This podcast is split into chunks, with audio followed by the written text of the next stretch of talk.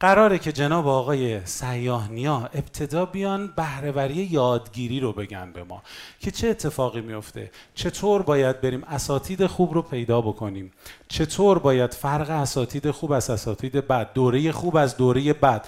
روش های تحقیق رو جناب آقای استاد مهدی سیاهنیا تعریف می‌کنن. دعوت می‌کنم از جناب آقای مهدی سیاهنیای عزیزم. لطفا تشویقشون بفرمایید.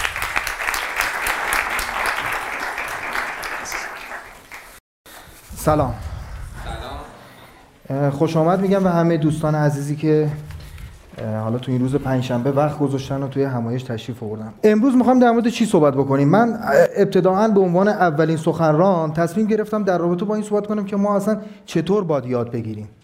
من خب تخصص اصلیم مدیریت شرکت های کوچیکه ولی امروز این رو به عنوان یک مسئولیت اجتماعی به عنوان یک چیزی که بر خودم دین می‌دونستم که یاد بدیم که ما چطور باید یاد بگیریم چطور بهرهوری خودمون رو تو یادگیری بالا ببریم. یه معرفی کوتاهی از خودم بکنم. من مهدی سیانی هستم دانشگاه تهران مدیریت خوندم. بیشتر از ده سال تو شرکت های مختلف دولتی خصوصی مدیر بودم. الانم مشاور هستم چند تا سازمان خصوصی چند تا سازمان دولتی. تو وزارت دفاع مشاور قائم مقام وزیر دفاع بودم. و مقالات آموزشی زیادی تو حوزه مدیریت نوشتم. عضو کوچکی از خانواده بزرگ یک باور هستم. اولین چیزی که می‌خوام بگم یادگیری چیه؟ به نظر من یادگیری تغییر در رفتاره. خب حالا الان شاید ابتدا که دارم صحبت می‌کنم هنوز اون موضوع جا نیفته. یه ذره که جلو بریم دقیقا مشخص میشه که این موضوع اولا چقدر مهمه و چقدر می‌تونه برای ما تاثیرگذار باشه. یادگیری تغییر در رفتاره. پس اگر ما بریم یه کلاسی جلسه همایشی هر جایی و تغییری در رفتارمون حاصل نشه تقریبا میشه گفت که وقتمون رو تلف کردیم. دو طرف مهم ما تو آموزش داریم. یکی معلم طبیعتا یکی هم کسی که یاد می‌گیره. به نظرتون اینی که ما می‌خوایم یک چیزی رو یاد بگیریم کدوم یکی این طرفا مهمتره؟ کدوم اثرش بیشتره؟ کیا میگن معلم؟ اون آموزش دهنده؟ دست بالا بگیریم. دست بالا بگیریم. میگن باز بیشتر دست بالا می‌گیریم. خب کیا میگن اون کسی که یادگیرنده مهمه؟ خب اکثریت هم نظرشون به یادگیرنده بود. دقیقا درسته. بیشترین اثر با یادگیرنده است. یعنی یادگیرنده است که اون آموزش رو نقش میده. یعنی حتی از یک معلم ضعیف من اگر یادگیرنده خوبی باشم می‌تونم بهتر یاد بگیرم. و امروز حالا می‌خوام چند تا تکنیک بگیم برای اینکه چطور بهتر یاد بگیریم. اولا بگیم اصلا این بحثی که می‌خوایم بکنیم تحت عنوان چه علمی هست. حالا در ادامه میگم ما اگر می‌خوایم تو یک مبحثی یادگیری داشته باشیم بهترین راه اینه که اولا بدونیم اون مبحث تو دنیا تحت چه عنوانی جلو میره. یعنی کلید واژه ها رو در بیاریم. و متاسفانه بسیاری از مدرسین این کلید واژه ها رو به ما نمیگن. من این کلید واژه که اینجا نوشتم متا یا فراشناخت. همین کافیه برای شما که بتونید تمام چیزهایی که من میگم در موردش مطالعه بکنی. چون این کلید واژه است. درسته؟ در صورتی که می‌دونستم اینو نگم. یعنی اینو شما بدونید می‌تونید کل این بحث خودتون جلو برید. و به نظر من وظیفه اصلی مدرس اینه که این کلید واژه ها رو بده. چون علم رو که من نمی‌تونم نزد خودم نگه دارم. باید بگم شما میرین جلو می‌بری. و بارها شده من جای یه کلید واژه‌ای رو گفتم تو درسام. بعد اون افرادی که تو جلسه بودن خودشون رفتن مطالعه کردن بعد برای من چیزی فرستادن. همین خانم خرمی الان تو اینجا هستش. برای من چیزی رو فرستادن گفتم آقا این چیزی که تو گفتی من رفتم خوندم اینو برات میفرستم بخون. اونی که فرستاده از دانستای من بیشتر بوده و من خوندم و جلو رفتم.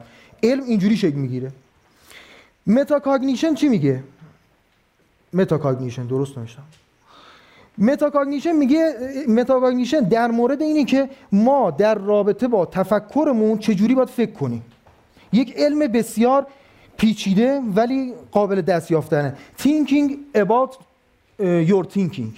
یعنی اینکه ما چجوری فکر می‌کنیم چجوری یاد می‌گیریم چجوری ذهنمون به خطا میره. ببین اینو من همیشه گفتم. خب یکی از تخصصهای اصلی من تبلیغاته. اون چیزی که ما میپوشیم اون چیزی که ما می‌خوریم رو ما انتخاب نمی‌کنیم. تبلیغات انتخاب می‌کنه. تو حوزه آموزش هم همینه. دوره‌ای که ما میریم کلاسی که ما میریم تبلیغات به ما تحمیل می‌کنه. مگر اینکه ما با این فراشناخت آگاهی داشته باشیم؟ بتونیم ذهن خودمون رو خوب مدیریت بکنیم. درست میگم آقای محبی؟ پس این metacognition به ما این کمک رو می‌کنه. نکته دوم که می‌خوام بگم بهره‌وری چیه؟ بهره‌وری یک کسر خیلی ساده است. میزان خروجی به میزان ورودی. خب؟ این کسر به ما بهره‌وری رو میده. تو ساده ترین تعریف خیلی تعریف علمی داره ولی من زیاد تو مباحث آکادمیک و اینا نمی‌خوام برم. چی از دست میدیم و چی به دست میاریم ما میریم یک دوره‌ای پول میدیم وقت میدیم. بعد دیگه بالاخره رفت آمد هزینه های مختلف. اینها رو میدیم و تلاش هایی که می‌کنیم و در مقابلش چی به دست میاریم؟ هدف من اینه که کاری بکنیم که این بالا بره. و اتفاقی که تو ایران داره میفته که ما این بهرهوری رو نداریم. تو هیچ حوزه ای تولیدمون توزیعمون خدماتمون آموزش هم همینه. و تو زندگی خودمون. ما الان مثلا می‌خوایم بریم یه مسافرت حتی. الان عید می‌خوایم بریم مسافرت. یه بودجه در نظر می‌گیریم. مثلا میگم 3 میلیون می‌خوام خرج کنم با خانواده برم. این میزان اینپوت ماست. و میزان خروجیمون باید حد اکثر بکنیم بیشترین لذت رو ببریم. یه مقادیرش خب بالاخره عدد رقمی یه مقدارش هم حالا حسی و اینا با اونش کاری ندارم. ولی می‌تونیم بهترین برنامه‌ریزی با این عدد بکنیم دیگه. تو سازمان هم, هم همینه. می‌تونیم بهترین برنامه‌ریزی رو بکنیم. فرایند آموزش چهار تا بخش داره. این فرایندیه که تو آموزش های سازمانی ما جایی که می‌خوایم پیاده سازی بکنیم این روش جهانی. ولی من می‌خوام بگم تو حوزه فردی هم ما همین مسیر رو می‌تونیم جلو بریم. یعنی چی؟ ما اول باید نیاز سنجی بکنیم.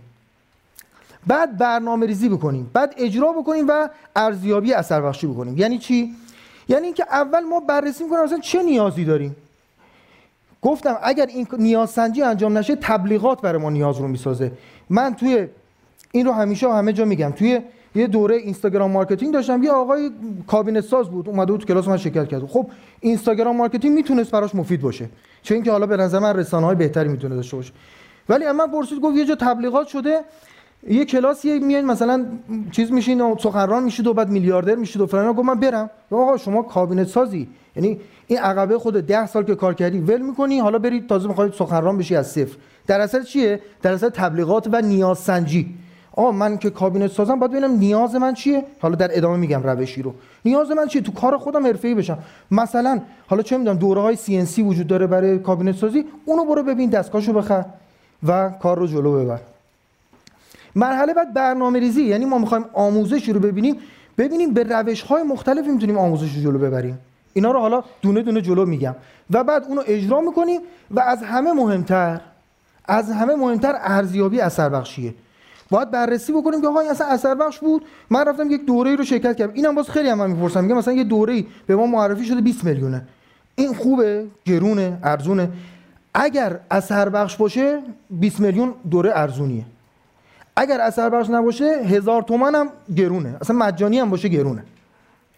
یه کتاب هم همینطوره. یه کتاب به نظر من اگر از اثر بخش باشه می‌تونه 10 میلیون تومان هم پولش باشه. یه جلد کتاب. ولی یه کتاب اگر رایگانم به من بدن وقت منو بگیره اون گرون برای من تموم شده. برای نیاز سنجی از این روش استفاده می‌کنیم. این یک روش جهانیه که تو سازمان ها ما استفاده می‌کنیم به روش روش دیکوم. ولی حوزه فردی هم ما می‌تونیم این استفاده بکنیم.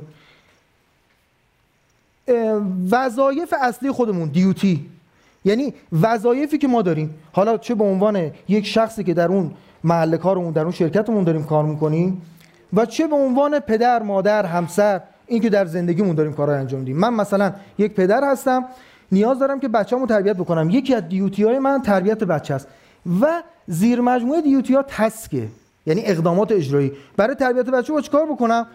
دوره‌ای ببینم مثلا با همسرم ارتباطات درستی داشته باشم مشورت بگیرم. اینها مواردی که اینجا می نویسیم این ماتریس رو که شکل میدیم نیاز ما در میاد که چه چیزهایی رو می‌تونیم یاد بگیریم. همون آقایی که کابینت ساز بود من بهش گفتم بودم اینو بنویس. ببین تو کار خودت چی می‌تونی پیشرفت کنی نه اینکه الان مثلا یه دوره تعمیر مکانیک خودرو گذاشتن به دردتون می‌خوره تو همون رشته خودت بگرد پول خرج کن. دنبال مجانی نباش پولم خرج کن پول خوبم خرج کن. ولی ازش نتیجه بگیر. این نیاز سنجی ببینید این عکس من گذاشتم. همینجوری دیشب داشتم سرچ می‌کردم دیدم عکس خوبی بود. این توی شرکت های خارجی برای نیازسنجی آموزش این کارو می‌کنن. روی بردی این دیوتی ها رو اینجا نوشتن اینا هم تسکاس. که حالا روی این ورقای می‌نویسن به صورت پستیت اینا که میچسبه ورق رنگی ها و بعد جابجا جا می‌کنم ما هم تو زندگی خودمون می‌تونیم همین کار بکنیم. با این برگه ها بنویسین هی اینا رو جابجا جا بکنید حذف بکنید تا اولویتاش در بیاد.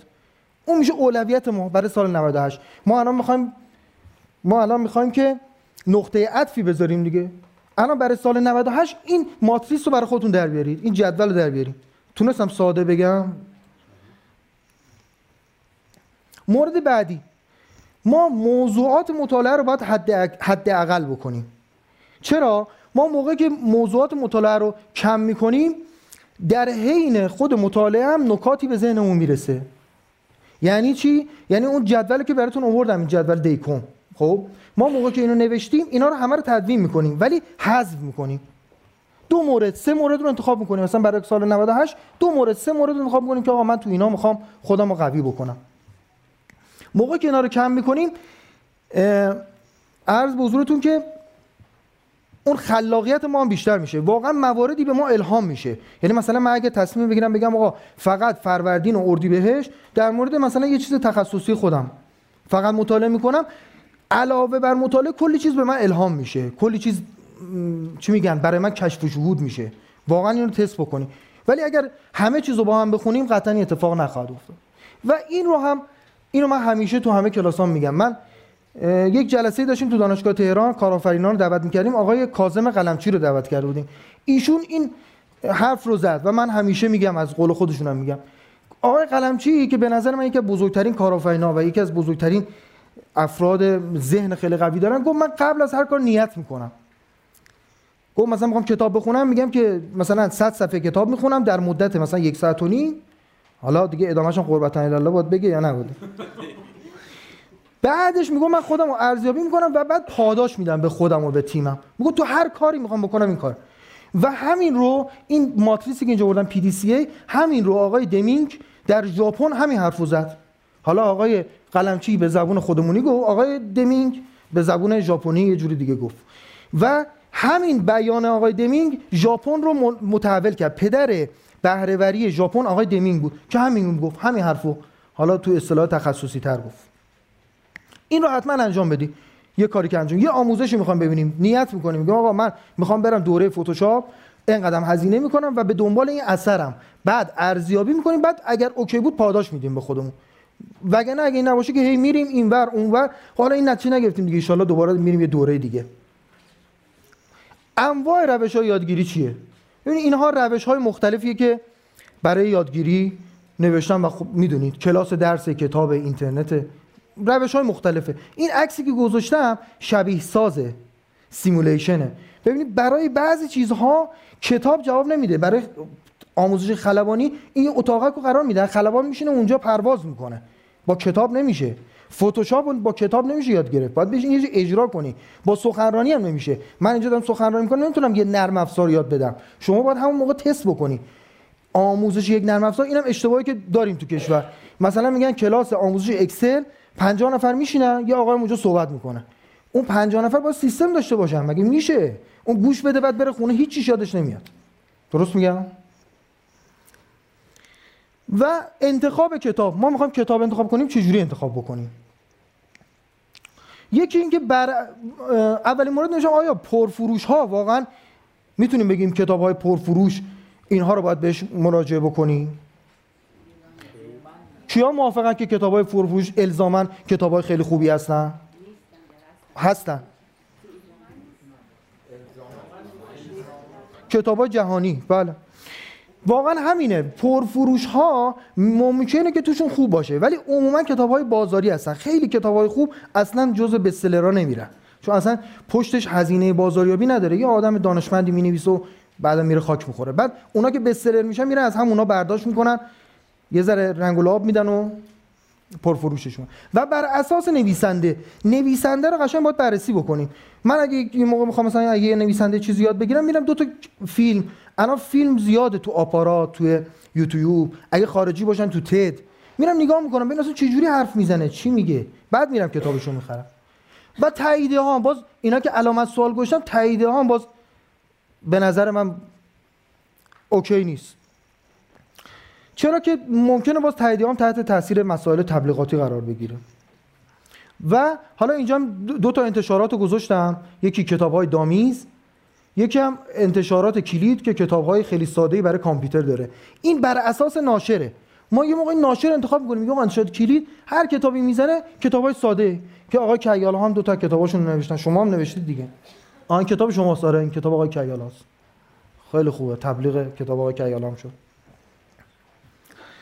پس بر اساس ناشر و سال نشر و اینها ما می‌تونیم کتاب رو انتخاب بکنیم.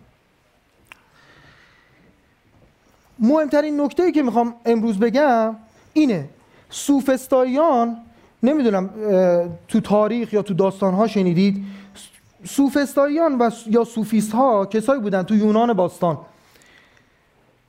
می‌گفتن قدرت بیان دلیلی بر درستی گفته ها ببخش اونا نمی‌گفتن من میگم. قدرت بیان دلیلی بر درستی گفته ها نیست. و همینطور خوشتیپی حس خوب و غیره. سوفستایی از این استفاده می‌کردن. اینا چجوری شکل گرفتن؟ اینها سوفیست از صفو میاد و به معنای خرد. اینها یه سری آدمای دانشمندی بودن خردمندی بودن. ولی افتادن تو کار پول در آوردن. گفتن خب حالا شروع می‌کنیم. درس میدیم به سیاست مدارها درس می‌دادن بیشتر. چی هم درس می‌دادن؟ فن بیان درس می‌دادن. کار به جایی رسید که دیگه به شاگرداشون چیزی یاد نمی‌دادن که حقیقت باشه چیزی یاد می‌دادن که حریف رو مغلوب کنه و این شدنیه. یعنی من یک حرف نادرست رو می‌تونم جوری مقالطه کنم همتون بپذیرید. خب؟ و اینها هنرشون این بود و براش پولای خوبی می‌گرفتن. و اصلا سوفستایی شد یک لقب منفی شد یک صفت منفی. متاسفانه الان تو ایران دوباره شاهد اوج گرفتن و رونق گرفتن این داستانی. این چیزی که امروز من وظیفه خودم می‌دونستم بگم اینه که لزوما حق رو نمیگن ولی جوری میگن که همه احساس می‌کنن درسته. درست میگم خانم کوشا. شما آره شما جوری تایید می‌کنید که آره انگار تجربه. دقیقا یه نکته بگم. ببینید دو تا کلمه داریم سفسته و مغلطه یا مغالطه. خب سفسته نوعی از اشتباه تو استدلاله. خیلی دارم سنگین حرف می‌زنم. سعی می‌کنم درست بگم. که اون طرفی که داره حرفو می‌زنه می‌دونه داره اشتباه نمی‌دونه داره اشتباه می‌کنه. سفسته میگه این نفر سفسته گره خودش هم نمی‌دونه. ولی مغالطه چیزی که من می‌دونم دارم اشتباه می‌کنم. سوفستاییان خودشون می‌دونستن. یه مثال بزنم. برای مقالطه. بله. یعنی می‌خوام بگم این چقدر شدنیه. چند روز پیش من تو تاکسی نشسته بودم راننده تاکسی گفتش که گفت موقعی که یک خانواده پول نداشته باشه بچه‌هاشون میفرسته مثلا یه جای کارگری بکنن. بالاخره مثلا توی بای زندگی سخت بزرگ می‌کنه. خب پس الان دولت هم پول نداره. ما رو باید بفرسته کشورهای دیگه نمی‌دونم کشورهای همسایه ما کارگری بکنیم این یک مغالطه است. اون راننده تاکسی نمی‌دونست. داشت سفسته می‌کرد. ولی اگر من دانسته حرف بزنم مغالطه است. و مغالطه چه جنسیه؟ از جنس اشتباه در تمثیله. چون خانواده با دولت قابل قیاس نیست. دولت می‌تونه پول چاپ کنه می‌تونه استقراض کنه می‌تونه وام بگیره. هزار تا کار. خانواده نمی‌تونه. پس یه مثال غلط می‌زنم. بعد ما رو می‌برن به اشتباه. این سوفستاییان همین کارو می‌کردن. و الان تو کشور شاهد این هستیم. ما حالا چطور می‌خوایم در یک دوره شرکت بکنیم؟ اون مدرس رو ارزیابی بکنیم. به نظر من آیتم اولش اینه اخلاق. صداقت و عشق به انسان ها به نظرم اینه کسی اگر اخلاق نداشته باشه هر چقدر هم سواد داشته باشه از نظر من هیچ فایده نداره. بازم میگم من امروز می‌تونستم در مورد بازاریابی در مورد خیلی چیزا دیگه صحبت کنم. ولی اینو واقعا وظیفه خودم دونستم. چون می‌بینم افرادی دارن تو کشور رشد می‌کنن طرفدارای زیادی دارن نمی‌دونم کشته مرده دارن پول براشون میدن فلان میدن بعد اخلاقشون اخلاق فاسدیه. من یه دوستی داشتم خیلی جالبه براتون بگم. آهنگساز بود موزیسین بود. من ازش پرسیدم چه موزیکی گوش بدم که برای ذهنم برای روحم خوب باشه. گفت موزیک و چیز هم موزیک هم یعنی خوانندگی رو از کسی گوش بده که آدم خوبی باشه. مثلا میگه آقای شجریان خودش آدم خوبیه موسیقیش هم به ما اثر خوب می‌ذاره. و آدم دانشمندی بود این حرفو می‌زد یعنی با دانش اینو می‌گفت. گرچه من هنوزم نفهمیدم بر چه مبنایی می‌گفت ولی حرفش رو پذیرفتم. حالا من در زمینه تدریس میگم اگه کسی اخلاقش نادرست باشه هر چقدر به ما یعنی طلا یاد بده یاد بده این لیوان رو طلا بکنیم به درد نمی‌خوره. من نظرم این و رزومه. از افراد رزومه بخوایم. اینم من باز یکی از دوستان میگفتش که من به یه نفر یه دوره می‌خواستم شرکت کنم گفتم رزومه بده اون طرف بهش برخورد. همون بهتر که نریم. رزومه بخوان و رزومه اجرایی علاوه بر رزومه علمی. رزومه علمی خب همه دانشگاه میریم و دیگه چیز می‌کنیم. ولی چطور اینها رو اجرا کردیم؟ و تدریس توی موضوع خاص. بازم امروز می‌بینیم که اتفاقی که میفته یه نفر سخنرانه. می‌دونی مدرس نیست سخنرانه. بهش میگن که تربیت بچه میره درس میده. میگن ازدواج و همسریابی درس میده. فال قهوه درس میده. کارآفرینی درس میده. بازاریابی درس میده. فتوشاپ بگن درس میده. خب این قطعا مفید نخواهد بود دیگه. درست میگم؟ باید بررسی بکنه که توی موضوع خاص اون فرد تدریس بکنه. و اینکه سرخط ها رو به ما بده. گفتم اون کلید واژه ها کلید واژه ها یه موقع خیلی به ما کمک می‌کنه. تو خیلی هم مباحث اگر مدرسین کلید واژه رو بدن اصلا نیاز نیستش که دورای تکمیلی بذارن. و به همین خاطر نمیدن اینها رو. و که بتونیم منابع بیشتری برای مطالعه داشته باشیم. و تعامل با افراد. همینطور یک موضوع رو اون مدرس بتونه به ساده ترین شکل بیان کنه. خب البته این کار سختیه. این ساده گفتنه از فهم میاد. من موقعی که یک مسئله رو خوب متوجه شده باشم می‌تونم این رو ساده درس بدم. و البته نیاز به مهارت های دیگه داره. من خودم شاید بعضی چیزها رو سخت توضیح میدم که تلاش می‌کنم بهترش کنم. و سرچ می‌تونیم بکنیم در مورد اون مدرس. اینها رو به این خاطر نوشتم تو لایوایی که ما این شبا داشتیم. دوستان خیلی گفتن گفتن که شما بگو در رابطه که ما چطور یک نفر رو ارزیابی بکنیم و بشناسیم. خب من سالها مدیر منابع انسانی بودم. ما تو سازمان ها آموزش که برگزار می‌کردیم. خب تا یه سال مثلا سی نفر چهل نفر مدرس می آوردیم می بردیم اینا رو ارزیابی می‌کردیم. یا به همکارای دیگه معرفی می‌کردیم. همیشه اینا رو بررسی می‌کردیم. یه نکاتی رو خواستم بگم که تو زندگی خودمون می‌تونیم. می‌خوام بریم یه دوره بازم میگم دوره 20 میلیون تومانی هم باشه. به نظر من ما می‌تونیم شرکت بکنیم. به شرط اینکه این بررسی رو بکنیم. و اون استاد از ابزار کمک درسی استفاده بکنه. البته در همایش و در سخنرانی نمیشه ولی در کارگاه ها فقط کلاس درس نباشه. به ما دو تا کار عملی هم یاد بده. مثل استفاده بازی ها و اهداف از پیش شده به ما اول بگه آقا شما چه مطالبی رو قرار یاد بگیریم و قراره چیکار بکنیم اینجا یه نمونه آوردم. حالا تو این تصویر بعدی بزرگش می‌کنم اینو از Harvard Business Review و مجله Harvard Business Review برداشتم. یک بازی مدیریتی simulation ه. خب؟ میشین بازی می‌کنیم. یعنی قشنگ game ه. خب ولی چه یه شرکته. چارت سازمانی رو میچینی. ببین اینجا نوشته change management simulation بازی مدیریت تغییره. یه موقع من میام سخنرانی می‌کنم داستان میگم خاطره میگم. یه موقع بازی رو میارم یک سازمان درست می‌کنیم 20 نفر پرسنل داره. اینا با هم کار می‌کنن درگیر میشن پول میدن پول می‌گیرن میفروشن. این آموزشه که بهش میگن gamification این آموزشه. و افرادی هستن که به مواردی اشاره می‌کنن ولی هرگز بعدش دیگه در مورد اون حرف نمی‌زنن. شاید براتون عجیب باشه میگم همچین چیزی میشه ولی میشه. ببینید بازم میگم اینها رو بر مبنایی ننوشتم که خدای نکرده مثلا حسادتی باشه رقابتی باشه. نه. اصلا این نبوده. می‌خوام بگم که چطور به قول معروف سره رو از ناسره تشخیص بدیم چطور خوب و از بد. اساتیدی هم هستن که اینا رو چک می‌کنیم اوکی هستن. خود من در سال شاید مثلا نزدیک 10 میلیون تومان هزینه آموزش میدم. کلاس کتاب دوره. اساتید میرن ولی اینا رو چک می‌کنم. اساتید دروغی این کارو می‌کنن. مثلا تو تبلیغش میگه که بیایید مثلا برندسازی به شما یاد بدم پولدار بشین فلان. بعد میری تو دوره اصلا هیچ تنها چیزی که حرف نمی‌زنه برندسازی خب؟ اینها رو ما بررس من بررسی که کردم به این چیزا نیستن. و سرفصل ها رعایت نمیشه. مثلا میگن که بیاین دوره فتوشاپ فتوشاپ بالاخره یه اجزایی داره دیگه. ما باید فتوشاپ میریم عکس رو بتونیم edit کنیم دوربری کنیم نمی‌دونم اکشن ها رو یاد بگیریم فلان. یه سرفصلایی داره 20 مورد داره. ولی میگم بیاین کلاس فتوشاپ خب اونی که شرکت می‌کنه نمی‌دونه داستان چیه که. سه مورد از اینا رو میگه و تموم شد دیگه شما شده استاد فتوشاپ طرف میره شروع به کار بکنه اینا هیچ نمی‌دونه. و سفسته و مقالطه هم که گفتم. و بیعملی من اگر در رابطه با مثلا حالا همش هم مثلا فتوشاپ فتوشاپ درس میدم خودم باید دو تا طرح فتوشاپی تونسته باشم بزنم. اگر اکسل درس میدم خودم توش باید ماهر باشم. و دعوت نشدن به مجامع رسمی. این خیلی افراد انا امروز می‌بینیم مثلا طرف نوشته که پدر حالا بگم دقیقا اشاره بمونیم مثلا پدر یک علمی پدر مدیریت ایران. بعد میگم در هیچ همایش مدیریتی در هیچ کتاب مدیریتی در هیچ دانشگاه مدیریتی در هیچ جای حضور نداشته. چجوری پدر مدیریت یعنی یک دانشگاه ایشون رو دعوت نمی‌کنه؟ درست میگم؟ می‌خواستم یک کسی رو بگم دقیقا مشخص می‌شد کیه و تاکید زیاد بر ثروت و تجملات. حالا خوشحالم شدم خانم کوشا هم اینجا هستن. ایشون هم این دغدغه رو دارن و واقعا من اذیت میشم. اینکه ما اگر یه چیز درس میدیم طرف مثلا تو بی ام نشسته سلفی می‌گیره بیایید مثلا دوره من شرکت بکنید یا مثلا ببینید من پولدار شدم بیا شما هم در دوره من. هیچ الزامی نداره. اول اصلا الزامی نداره اون ماشین مال اون باشه. ثانی هم الزامی نداره که داشتن یک ماشین گرون قیمت الزامی بر درست بودن حرفهای من نیست.